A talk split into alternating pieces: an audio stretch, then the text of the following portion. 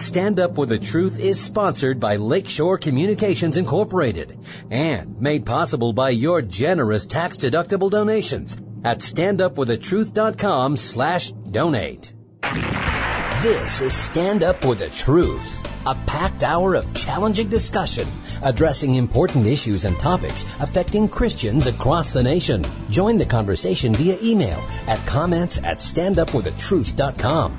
Now, David Fiorazo. Hello, brothers and sisters in Christ. Welcome to the podcast. And as always, thank you for sharing. Shout out to our friends at Harbingers Daily and shout out to our friends at, uh, Red, oh gosh, Red Pill Prints. I almost said Rebel. I'm thinking Rebel News in Canada. They're both in Canada. RedPillPrints.com for picking up our gear and for supplying that to our, our listeners.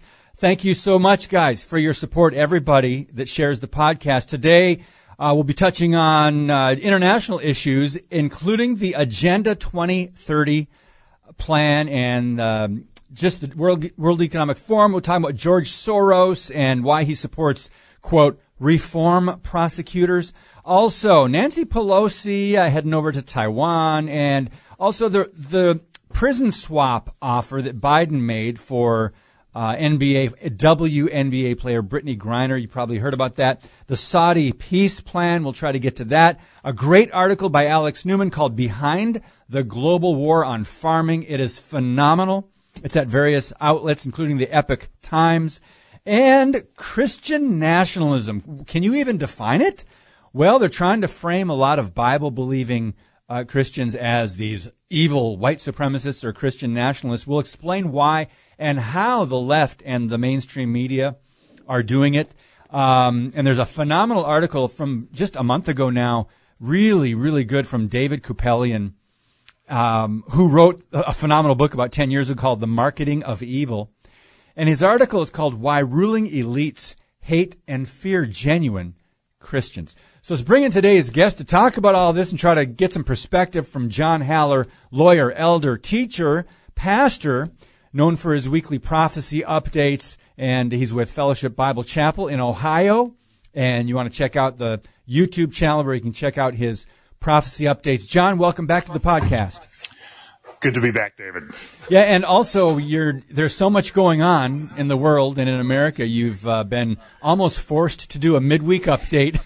how much? How many of those have you done? Uh, I well, the last the week before I did a couple, and then sometimes I do other interviews like with you and and other people. So I'm getting on a couple times between Sundays at Wow. least. Uh, but you know, it, it's sort of sometimes Okay. Okay, we lost John. So I want to go into this first story as we reconnect with Mr. Haller. Um, and by the way, I will, I will link his Fellowship Bible Church YouTube channel in today's podcast post at standupforthetruth.com, including in that post a great picture of a young woman and her dog. We're dog lovers here with a new Stand Up for the Truth shirts in pink. In pink.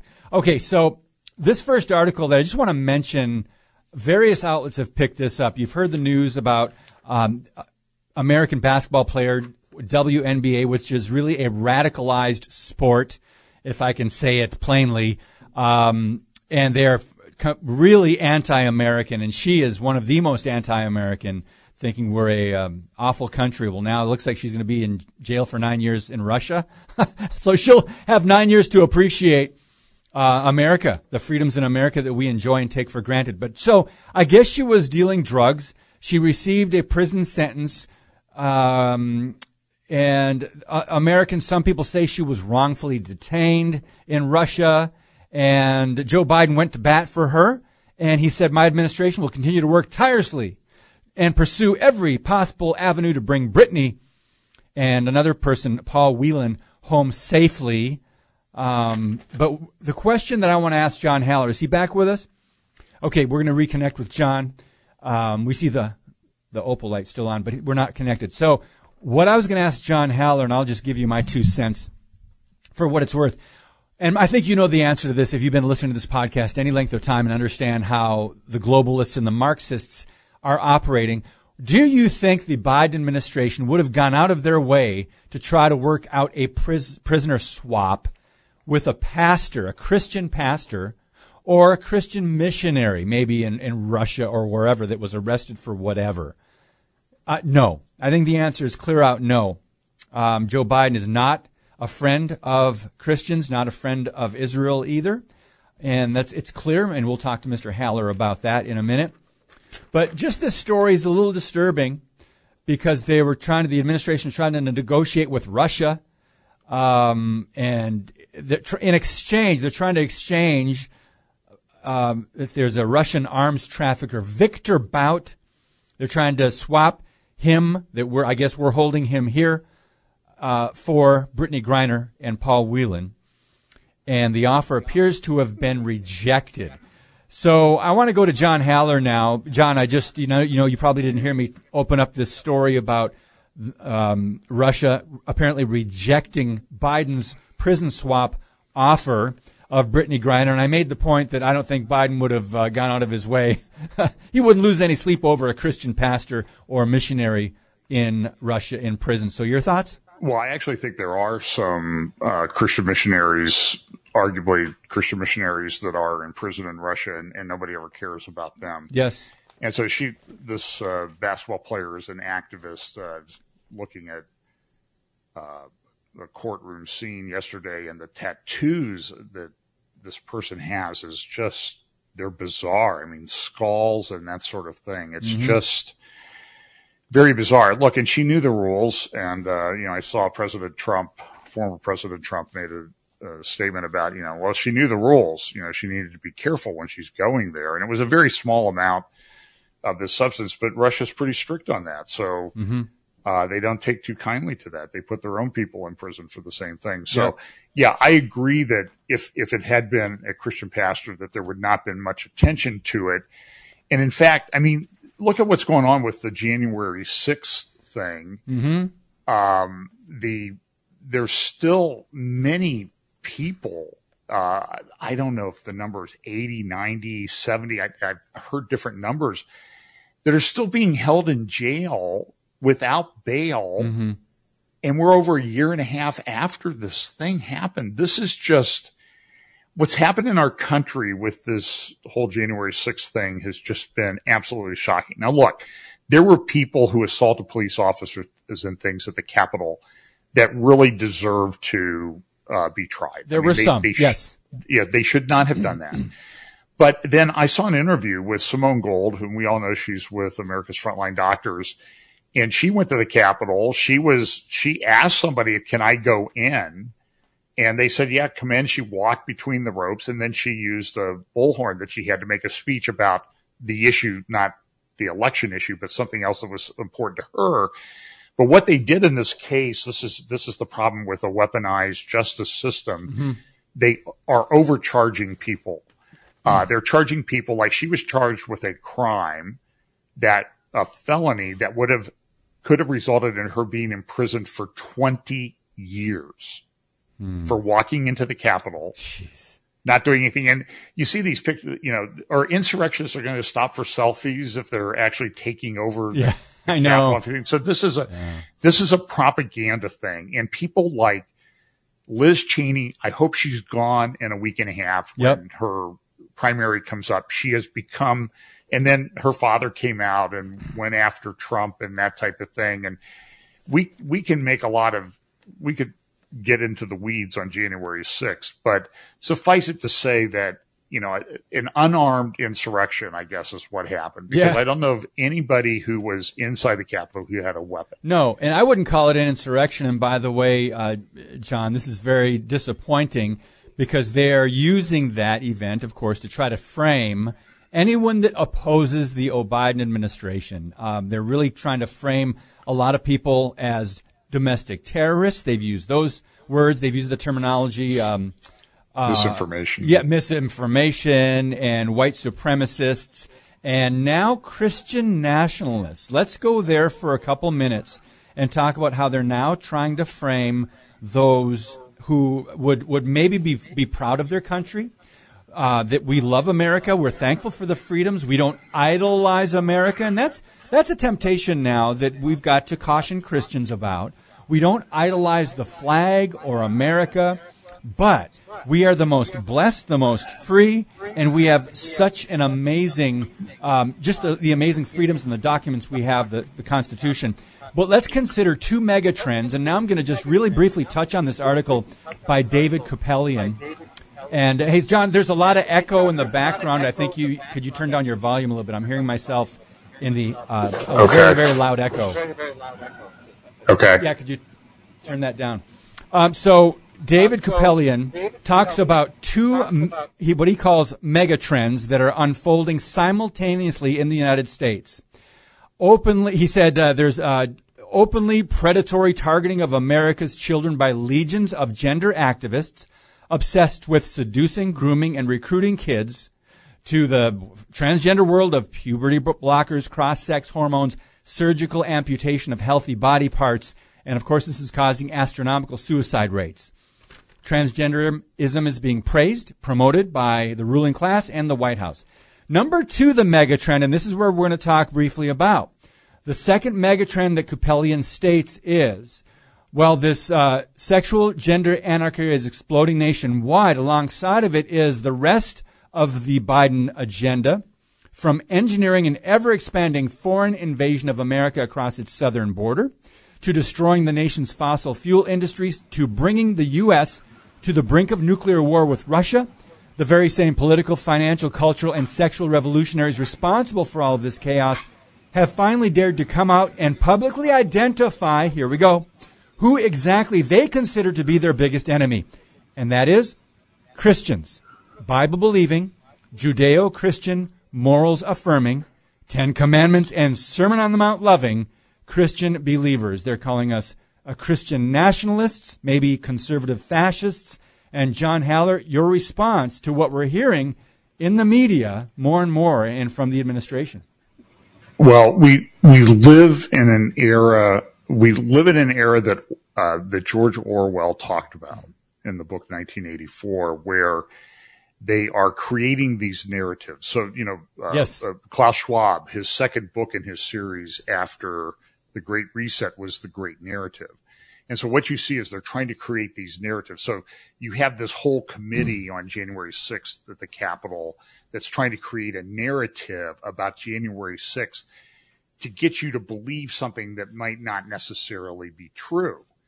You, you see, and, and you see this, and I think David Kupelian is correct. And in fact, it's interesting. He's talked about bringing us to the nuclear war, brink of nuclear war with Russia uh, his article was written about J- uh, July 5th. Now we're at the brink of nuclear war with China. Yes. I mean, just shows how quickly these things are changing. Mm-hmm. And it is true that there is, I do believe, it, it, I don't know if I would say it's a war on Christians, but it is a war on people that don't agree with the narrative of the ruling elites that are in charge and the people that oppose it. And the, the examples of this are legion. And in fact, in late J- July, on July 24th, CNN had an article, um, and I think I forgot to send this one to you, titled "An Imposter Christianity is Threatening America, Demo- American Democracy." Hmm. And, and you know, this is an interesting thing, is because we we do we live in a republic, but there are we do vote on certain things we make certain decisions. Like some states have enacted bans largely banning abortion. Other states have not. That's a democratic process. And so what the, the left did was they, they knew that they couldn't win on the abortion issue. So they got it, the court to decide it. But the courts are, and the court legislated a right to abortion. And the Dobbs decision came in and said, and Justice Alito said, listen, we need to that that is that's not the way it works. And Justice Thomas came out and said this myth of this thing we call substantive due process, which has allowed a lot of these rights, same sex marriage, abortion, others to come into play. This is a made up thing and it's very dangerous because whoever has the power can expand or contract your rights. So, uh, Kupelian is correct that there is this war on Christians, and we talked about the people being uh, out of um, uh, in in prison for January 6th. Mm-hmm. uh, there, I mean, there's some encouraging things up in Alberta, which is one of the most, maybe the most or second most conservative province in Canada. Uh, you know, Sen- uh, uh, Reverend Art Pawlowski. Yes, pastor. Has had yep. a lot of run-ins. Pastor Art Pawlowski has had these run-ins with the Albertan government. Uh, he was put in prison. I mean, and, and spent, my understanding is up to maybe five months in solitary confinement because he would not close down his church during, uh, the COVID restrictions that were put in place by what everybody thought was a conservative minister of health in Alberta.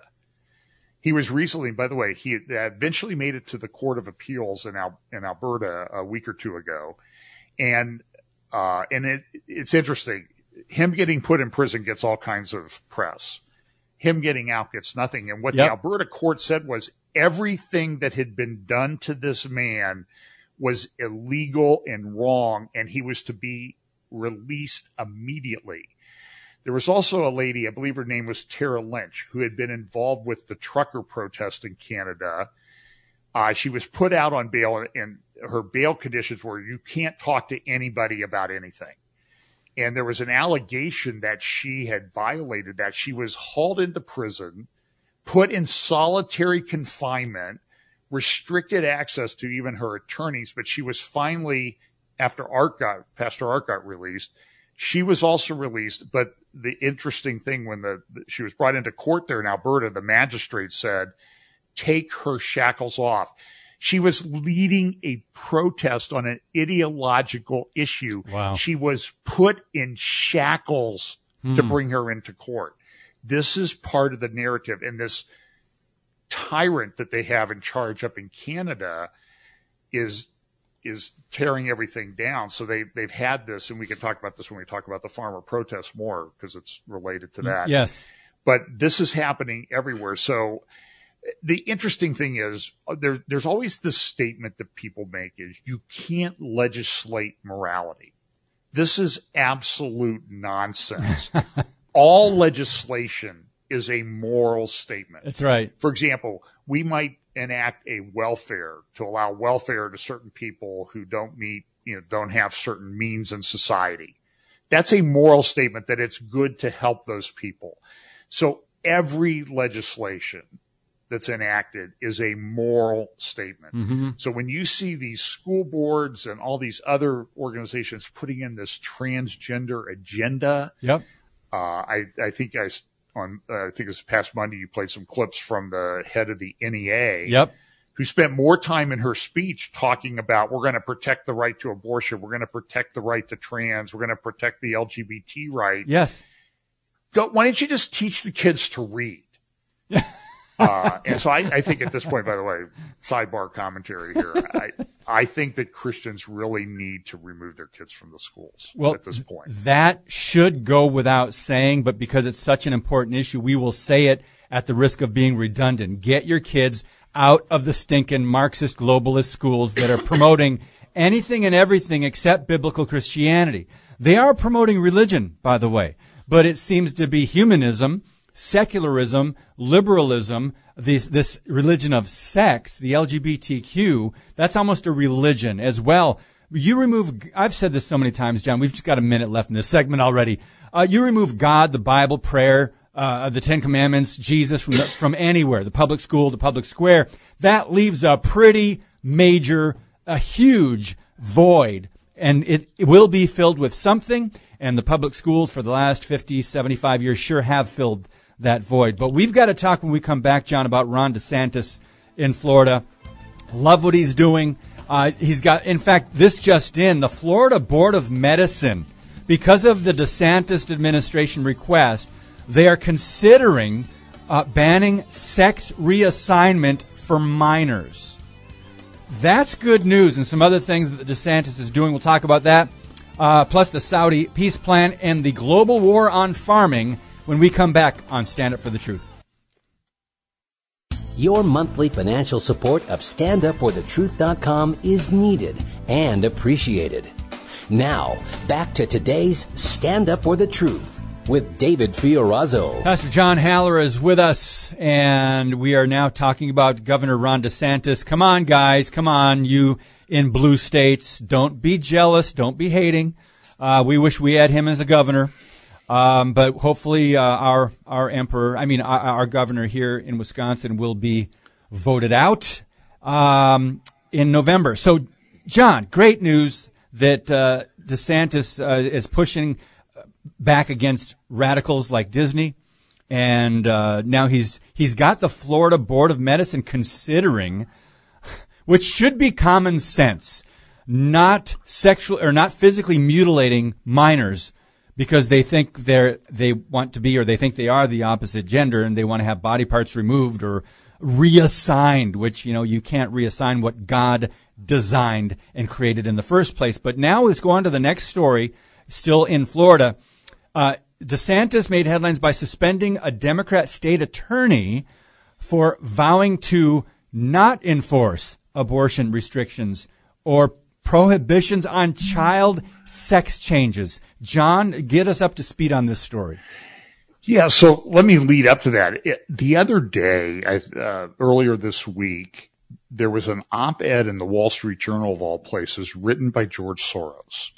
Now, you, let's go back just a, a, year or so ago. Newt Gingrich was on Fox News, uh, and uh, with that, uh, what's her name, Aaron Neville, and he brought up that Soros was funding these left-wing prosecutors, and they cut him off on Fox News. They cut him off from saying that. Newt was only relating articles from the New York Times, the Washington Post, that talked about how Soros was funding these left wing yep. prosecutors all over the country. True. The numbers are that there's about 75 of them. Hmm. Uh, Chesa Boudin, who was just voted out in San Francisco, uh, George Gascon in Los Angeles, uh, the lady in St. Louis, Boston, Baltimore, all these places. And so what the, the prosecutor uh, state attorney in Tampa, which is a major city. I mean, the former firm, the law firm I used to be with, has a huge office in Tampa. Mm-hmm. It's a big city. And he said, listen, when the Black Lives Matter thing happened, there were 65 people arrested. He refused to prosecute them. Uh, wow. He also came out, he issued a letter said, Hey, I, when Dobbs decision came down, I'm not going to enforce any laws related to abortion. So if you criminalize abortion, I won't uh, prosecute anybody that way. He also said if you restrict uh, sex sex change surgeries or make it a crime for somebody to do this, like it's not informed consent, I won't prosecute those. And to his credit, yesterday, uh, Governor DeSantis of the free state of Florida came out and said, "Listen." As a prosecutor, your job is to enforce the law. You don't get to veto a law. I hmm. get to veto the law. The legislature can override it or not, but you as a prosecutor do not. So all of these radical prosecutors, and this is what's happening. They, they, in, in, in New York recently, there was the guy, the guy in a bodega got attacked by, he was uh, Hispanic. He got attacked by a black man in a, in a convenience store and he picked up a knife and stabbed the guy to death and was charged with second degree murder and denied bail. But then all these people, you see these kids beating up cops when they're being arrested and they're immediate, they're out on bail before the cop gets back to the station, hmm. Wow, you know, or goes to lunch. And so these, it's, it's tearing our society apart. Crime rates are up. Murder rates are up 30, 40% in some cities. Chicago would, I mean, what rational person would go to Chicago right now for a, a, weekend visit? Exactly. We used to go up there all the time when we were in our early days of our marriage. Yeah, so, years ago. Yeah. Uh, even, even 10 years ago we would have, but it's not safe. So these prosecutors, so DeSantis just, he came out and he said, listen, you don't get to do this. I am suspending immediately this guy from being a state attorney in Tampa. And there was a huge crowd there consisting of sheriffs of uh, Hillsborough County there in Tampa and surrounding counties and prosecutors in the office there that have been restricted from prosecuting crimes. And they applauded and cheered when DeSantis did this. And it's about time that governors and other places step up and do the same thing because these people are acting lawlessly. Hmm. Soros says, well, you know, I'm just trying to help. I'm trying to change the criminal justice system. And he is, and he's being very successful. The prosecutor and uh, the state attorney in Tampa, though, he would never admit that Soros had funded his campaign. But when you uh, peel back the the layers of the onion, you find that these there's these uh, NGO companies that have been set up, nonprofits that are Soros funded, and those they were putting thing into his campaign. One which was something to support Black Lives Matter. So that's why the Black Lives Matter people didn't get prosecuted. I mean, it's just it's terrible what's happening. I a, a former colleague of mine had been the city became the city attorney in Seattle, and he wasn't enforcing things. He's out now, but they've got another uh, knucklehead in there to do the same thing. So let's talk a little bit more about George Soros now, because it kind of goes into one of the articles we wanted to talk about. He put an opinion um, article out on why he supports reform prosecutors, and he said he's he's been involved in efforts to reform the criminal justice system for more than 30 years. He calls himself a philanthropist. We might have other adjectives to describe him. Uh, but he talks about the system being rife with injustices, and he especially points to black people in the U.S being five times as likely to be sent to jail as white people. And he says we spend 81 billion every year keeping about 2 million people in prisons and jails. Now, who can forget Kamala Harris bailing out felons at the Minneapolis Freedom Fund when they were um, rioting and looting and vandalizing streets across the country? That case was in Minneapolis and they were blowing up police cars. She was bailing them out of prison. So they're working on reforming the system. John, your thoughts on this and what, what their goals well, are? It reminds me of a Los Angeles Times editorial a number of years ago where they were essentially saying is crime rates have fallen in Los Angeles, but it, we don't under, you know, but this is being done in light in at the same time the prison population is increasing. They couldn't, they're so um, stupid, I guess. I don't know what else to say that they can't see the connection is, yeah, we're putting the bad people who commit a lot of the crimes in prison and the crime rate is going to go down. That's sort of how it works. But they can't see that because they, they only look at prison as racist. Now listen, we do have a problem in that one community that seems to have a disproportionate amount of crime associated with it we also know that when I was when I was a kid back in the 60s, Senator Patrick Moynihan, who was a classic liberal Democrat, had come out and said, we have a problem in the black community in America because 29% of the children are born to out of wedlock hmm. with no fathers in the home. Wow. That number is now 75 or 80%. And so what, what is going to happen? I mean, it, it, it's clear. I mean, look, the Judeo-Christian thing that would encourage fathers, mothers in the home to raise kids, it's, it's being torn apart. And when it's torn apart, there's a consequence to that. And if you talk about, oh, you're, I know I will get emails from somebody today that will say, you're just a racist. You're just a racist. Now, look, I have a master's degree in criminology, so I understand a little bit about the system. I worked in the prison system when I was in graduate school in a federal prison. And I could see what would happen even among the white guys. Hmm. Okay. It was almost like 80% didn't have a father at home, hmm. even among them. So that's the common problem. Yep. It's not a racial thing. It's a, it's a, it's a, the, a moral thing of how you conduct yourself. Yeah. We're not doing much to address the fatherlessness issue. I mean, since the 1960s, and John, I don't want to open up this big can, but Lyndon Johnson's Great Society and ballooning the federal government and trying to quote eradicate poverty and promising to take care of inner city people and poor people. We're much worse now where there are more poor, there's more inner, inner issues that there is more father, fatherlessness. In fact, I think Allen West and Ben Carson, I've heard them talk about different stats on something like over 70 to 75% of, um, black families in the inner cities are single mothers now. It's just yes. an amazing, um, huge issue that the government doesn't seem to want to address. Briefly, your thoughts, because we, we don't look to those issues. We always look to the wrong way to try to fix something. Well, it, again, it goes back to the narrative thing. So, you know, for example, we hear this, the war. Uh, Heather Mac Donald wrote a book called The War on Cops. She writes at City Journal. Yes. Uh, I would highly recommend you. I think she writes for Claremont Institute also. You, I would highly recommend you read some of her stuff because she's dug into the statistics. And, you know, you think everybody says, well, you know, the cops are killing young black men. Okay. The, the percentage of in encounters of white people who are killed by cops in encounters is higher than black people. And cops themselves are 400 times more likely to be killed in one of those encounters than the other way around.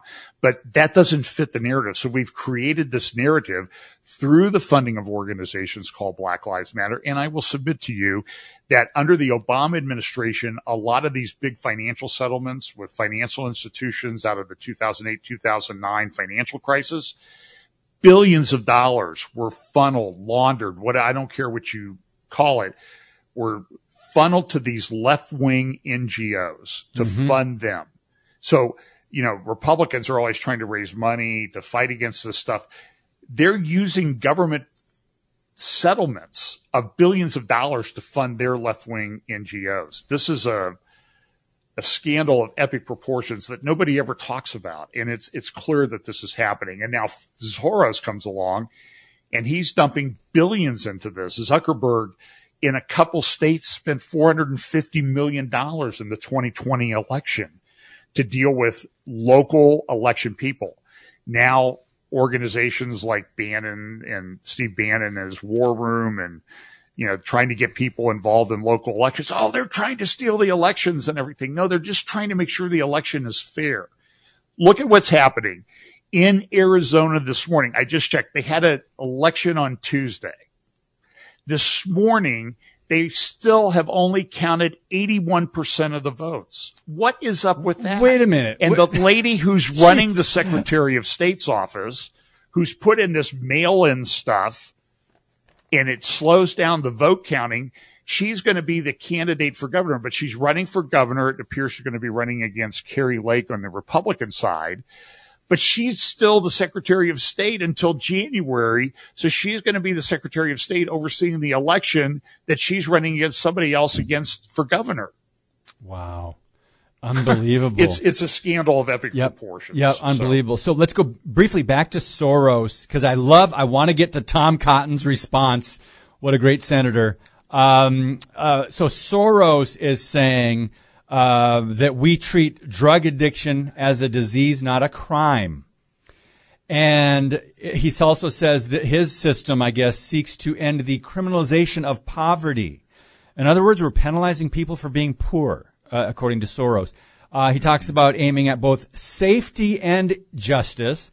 And also he says murder rates have been rising fastest in some Republican states led by tough on crime politicians. I, there's no nothing to back that up. He just throws that out there. He talks about mental illness. He talks about COVID lockdowns. Talks about gun trafficking. So let's talk about Senator Tom Cotton's response, and I'll let you go after I just say that he Cotton said, "Few men have done more to harm public safety and justice in America than George Soros." John Haller, go ahead. I, I agree with Senator Cotton. Uh, correctly. Look, when, when I was in graduate school back in the seventies, um, approaching, you know, 50 years, almost 50 years ago, there was this thing that we didn't want to label people as a, as a criminal because that would, uh, affect them for the rest of their life. And so this is all that stuff. And this was all based on critical theory. It's now morphed into critical race theory. But one of the first books I read in my criminology program my professor gave me this book by Quinney, a guy named Quinney called Critique of Legal Order. And it was pure Marxism. Hmm. And I, I, went to the professor. I was a graduate assistant. He was in the office next door. I didn't work for him.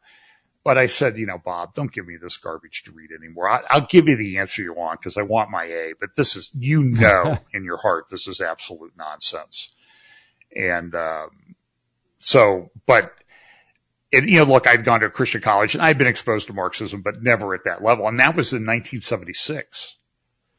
Uh, wow. And so this is, and so this is what Soros is doing. He's a Marxist communist, globalist, and he's just trying to tear everything down. Well, America to it, replace it. it. Yeah. Tar- target number one, uh, America and the West. Um, Tom Cotton continued by saying, Mr. Soros' prosecutors practice nullification. They have refused to enforce laws against entire categories of crime, from shoplifting to disturbing the peace and prostitution. They even coddle violent career criminals agreeing to sweetheart plea deals, demanding low or no bail. Uh, in parentheses, see Kamala Harris and what she did before she became VP, and circumventing three strikes laws. Mr. Mr. Soros doesn't live in neighborhoods that he made so unsafe, but many Americans do. The only good Soros prosecutor is a defeated Soros prosecutor. We must recall, remove, and replace every last one of them. I agree, but John Haller, how do we do that? It will be a lot of work. Yeah, I know. Look, there was a guy recently arrested for a crime. I cannot remember the crime or the state or where it happened, but it was clear that he had done it. I mean, it's on video and everything. He was let. Oh, it was the the attack on the uh, Republican gubernatorial candidate in uh, New York. Yeah. Uh, he was up around Rochester, New York, doing a speech, and a guy came and uh, had a knife and everything. And the guy who's running for governor as Republican there is a sitting congressman of the United States right now. I mean, he's currently serving in Congress, and that he went. Even the prosecutor in that rural upstate New York thing, because of the New York statutes, he was out on bail almost immediately. And my my view was hold him in jail over the weekend. You got it on video. You got witnesses. Put him on trial on Tuesday and send him off to jail for hmm. 15 years. I mean, why, and, you know, so I, he may never get tried. I mean, it's just now he has been charged with a federal crime for attacking a congressman, which is kind of an amazing thing that the uh, U.S. attorney up there would do that uh, in light of the Merrick Garland thing. So mm-hmm. that was encouraging, but it's just this lack of bail thing. It's just tearing everything down. Well, we're one minute left in this segment. We're in a new place here in America, John, because uh, as we saw in 2020, the godlessness, lawlessness that, by the way, is prophetic. That was allowed on our streets, and uh, governors or our government telling police to stand down. I've never seen, we've never seen anything like that in our lifetimes. And um, we've got uh, the left and, and elites like Soros, powerful people uh, pushing for more of that. They just want chaos. They just want crisis. They want to cause another crisis and then be the ones that come in and solve the crisis. We know the drill. We'll see it again. But let's, uh, when we come back with John Haller, let's talk about what's behind the global war on farming and on ranchers. It has something to do with the Agenda 2030 and sustainable development goals. We'll talk about that and plus get to China when we come back on Stand Up for the Truth. Thank you for listening and sharing today's show via standupforthetruth.com slash podcast. Now, back to Stand Up for the Truth. Here's David Fiorazo. All right, John Haller is our guest right into this phenomenal article by Alex Newman uh, another guest of the podcast. Love him. One of my favorite journalists. Uh, you need to go to Liberty Sentinel, go to the Newman Report, look up the New American, uh, look up Alex at freedomproject.com. But here in the Epoch Times, this is called Behind the Global War on Farming. Experts say the UN, World Economic Forum, development goals are at the root of policies that could lead to food shortages. Uh, John Haller, there's it's an extensive article. Yeah. Where do you want to go in it? Yeah, it was front page Epoch Times on July 27th. If people want to look it up. So listen, Alex was exactly right that uh, what we're seeing is a war on farming. So uh, let me just give you the brief, his, very very brief history. Sri Lanka enacted rules. They were touted back in 2019 and 2020. Sri Lanka is the model for how we're going to implement the green agenda to get control of farming and fertilizer and all of this stuff. So they put in a rule, put it, it just went into place like in early uh, May, I think, that we're going to do only organic farming. Got to stop all the fertilizers and stuff. Production yields in the farms in Sri Lanka dropped by 50% almost overnight. Overnight, they went from a rice exporting country to a rice importing country.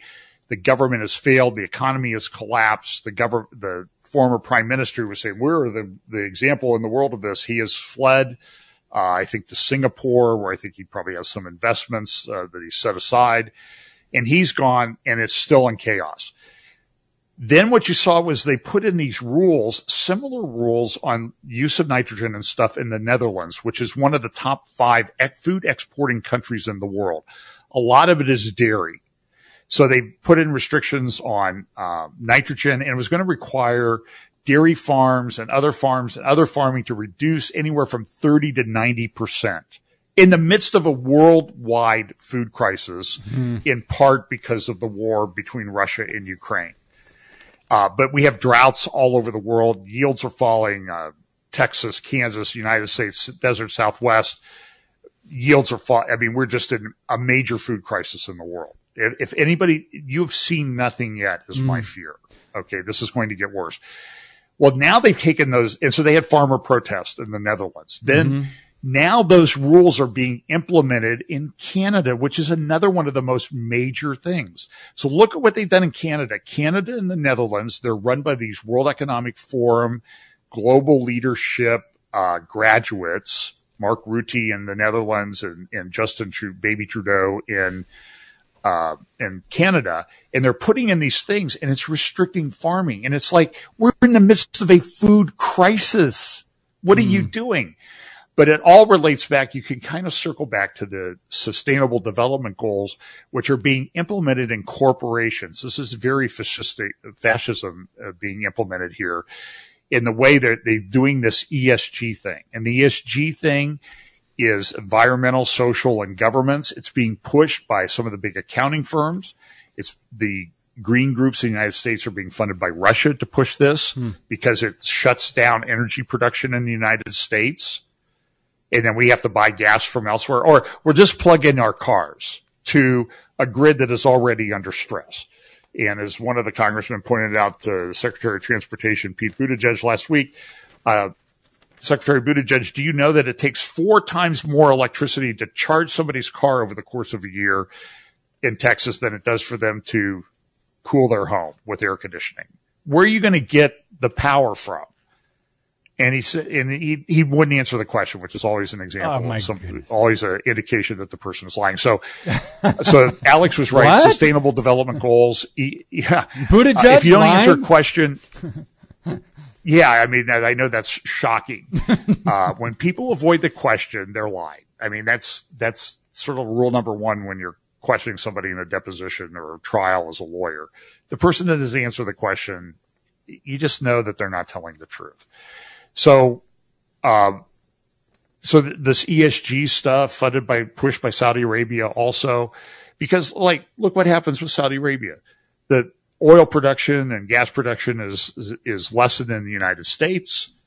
And now there's a demand and the price of oil, now the price of oil is down a little bit, but the price of oil goes up. Saudi Arabia makes more money. And now, you know, the king of Saudi Arabia or soon to be king of Saudi Arabia, Crown Prince Mohammed bin Salman is pushing his plans for this city called NEOM. If you want to know more about this, look at my recent prophecy updates where I talk about this. The city, yes. a trillion dollar city that's supposed to have 9 million people, uh, uh, 75 miles long, 200 meters wide, and 1500, uh, 1500 feet tall. Hmm.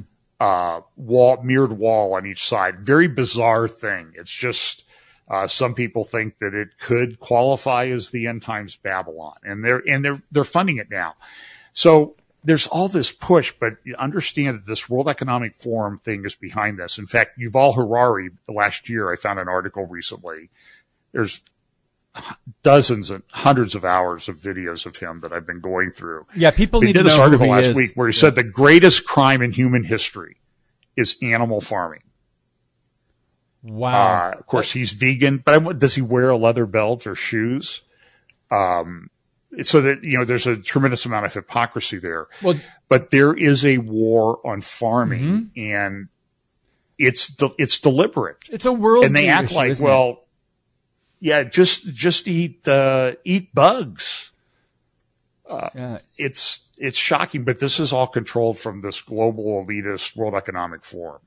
Can we? We're we are not seeing severe food shortage issues or supply issues. We've seen supply issues maybe when it comes to lumber and other things, certain products, baby food and other things. But America has been very blessed, and um, we've not we've not seen what some countries are already uh, seeing and being hurt by. But I do want to go back earlier in Alex Newman's article, behind the global war on farming, where he kind of introduces the United Nations 17 sustainable sustainable development goals. He calls them SDGs, sustainable right. development goals. There's 17 of them, and then he talks really right up front about the UN backed uh, sustainability policies on agriculture, food production, uh, shortages of critical goods. This this will lead to things that are going to affect all of us.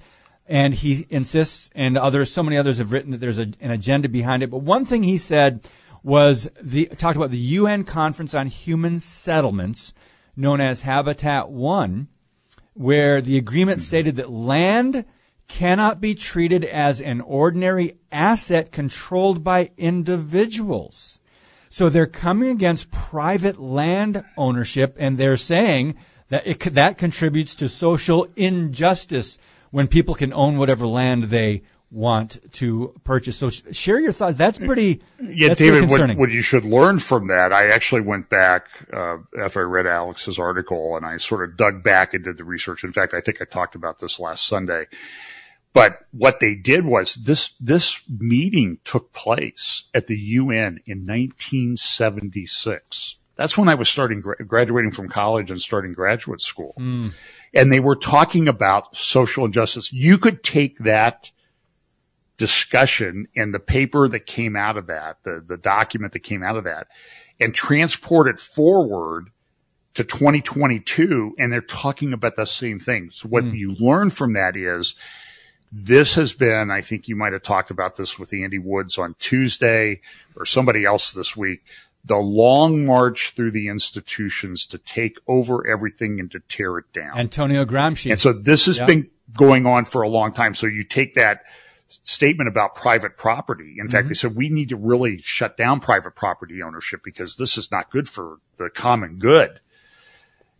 You, you then see that World Economic Forum quote that was very famous about what they were trying to accomplish in the coming years.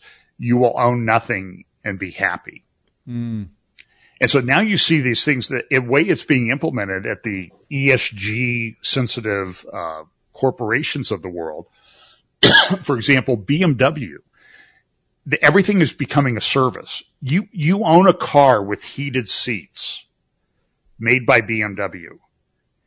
If you want to use the heated seats because there's a kill switch in your car. So if you're driving too much, they can shut it off. But if you want to use the heated seats, you pay $18 per month for that. Oh my Everything goodness. is becoming a service. Wow. And I've been to Internet of Things, um, technology seminars yep. and that sort of thing. And this is what they're talking about. Everything will become a service and you won't own anything. Uh, you'll, you'll, you'll rent a car when you need it. If, if there's a car available to be, uh, available. It's just there, it, every, the radical change that's taking place in this world is just absolutely mind boggling. And it's setting up, this is where Bible prophecy comes in. Yes. It's setting up a global system and it's it's tied to social credit scores. In China, they're in major economic crisis. They've shut down people's access in some banks to their savings account. They said, "Well, uh, those are no longer savings accounts; those are investments." And we will help manage them for you. So you can't get your money out. Mm. So there have been protests. There have been tanks put in the street. There were protests, people going to protest. You had to have a COVID pass that was green. You have to have a green pass to go someplace. So they get on the train. They take the train to another city. And as they're trying to exit the train station, they have to scan their QR code, their green QR code. It turns red. Hmm. And now they're put into, they're detained by the police and put on a train back home. That's, and that's a social credit system. And then China comes out and says, Oh, well, you know, that, probably the local authorities were uh, going too far in that. We're, we're sorry about that. but it hasn't changed. Now they're doing it and it's the social credit system. So it, I, I guess I want to convey the idea that all of this stuff is very intricately connected. Mm-hmm. Yeah. And, uh, so fortunately, I mean, look, I look at Alex Newman. He's a young guy. I think he's in his 30s, and he gives you a lot of hope uh, that there's a few younger people that are actually getting this. Yes. But they're few and far between, and you got to treat them like they're gold because Amen. they're right. they're very important to. The, you know, I'm an older guy now, and um, you know, I'll probably get out of here. But look, I have I have friends who are farmers, uh, clients, and they say that this year you're not going to see that much in the way the yields are going because even though the inputs cost a lot more, the soil still sort of had some of the nitrogen and stuff in it that it needed. Next year, though, is going to be uh, the yields are going to start to fall. You need to know too. Netherlands, Canada, putting in these restrictions. Yeah. They're buried in regulations of the. Ob- of the uh, O Biden administration. Yes. And so that's going to come to the United States as well. And it's tearing down the whole system. Yep, I saw that in Alex Newman's article as well. What what, what Canada is doing, what other countries. Um, another thing, it's interesting. It's like this is almost on purpose. I mean, you, President. Uh, let me just say, the man in the White House, um, Joe Biden, and UN World Food Program Chief David Beasley warn of looming food shortages worldwide. But it seems like their very policies and their regulations are either causing some of this or making it worse, aren't they? Yeah. And you, you also have the, it's absolutely true. And you also have the war in Ukraine and Russia. Um, you know, that their grain comes out from the Black Sea. So Ukraine is the fourth largest wheat producing and, and grain producing country on the planet. In fact, there's an old Atlantic Council article where they said Ukraine has the ability because of the soil, eight feet of really rich topsoil. It could feed the world if properly managed. But now everything is locked up. Now, over the last couple of days, there have been three or four, uh, cargo ships that have been able to make their way through the mine ports of Odessa uh, in Ukraine. And they're going down to Turkey to be inspected. They're going to, the first one is supposed to go to Lebanon. You might remember two years ago yesterday, Lebanon had that massive port explosion, the third largest non, non-nuclear explosion in human history. It destroyed the grain silos where the grain was stored. They're still there. Nothing's been done for two years. Lebanon is in major crisis. This plays into potential Middle East conflicts with Israel, which plays into Bible prophecy and Iran and Russia all being involved in this.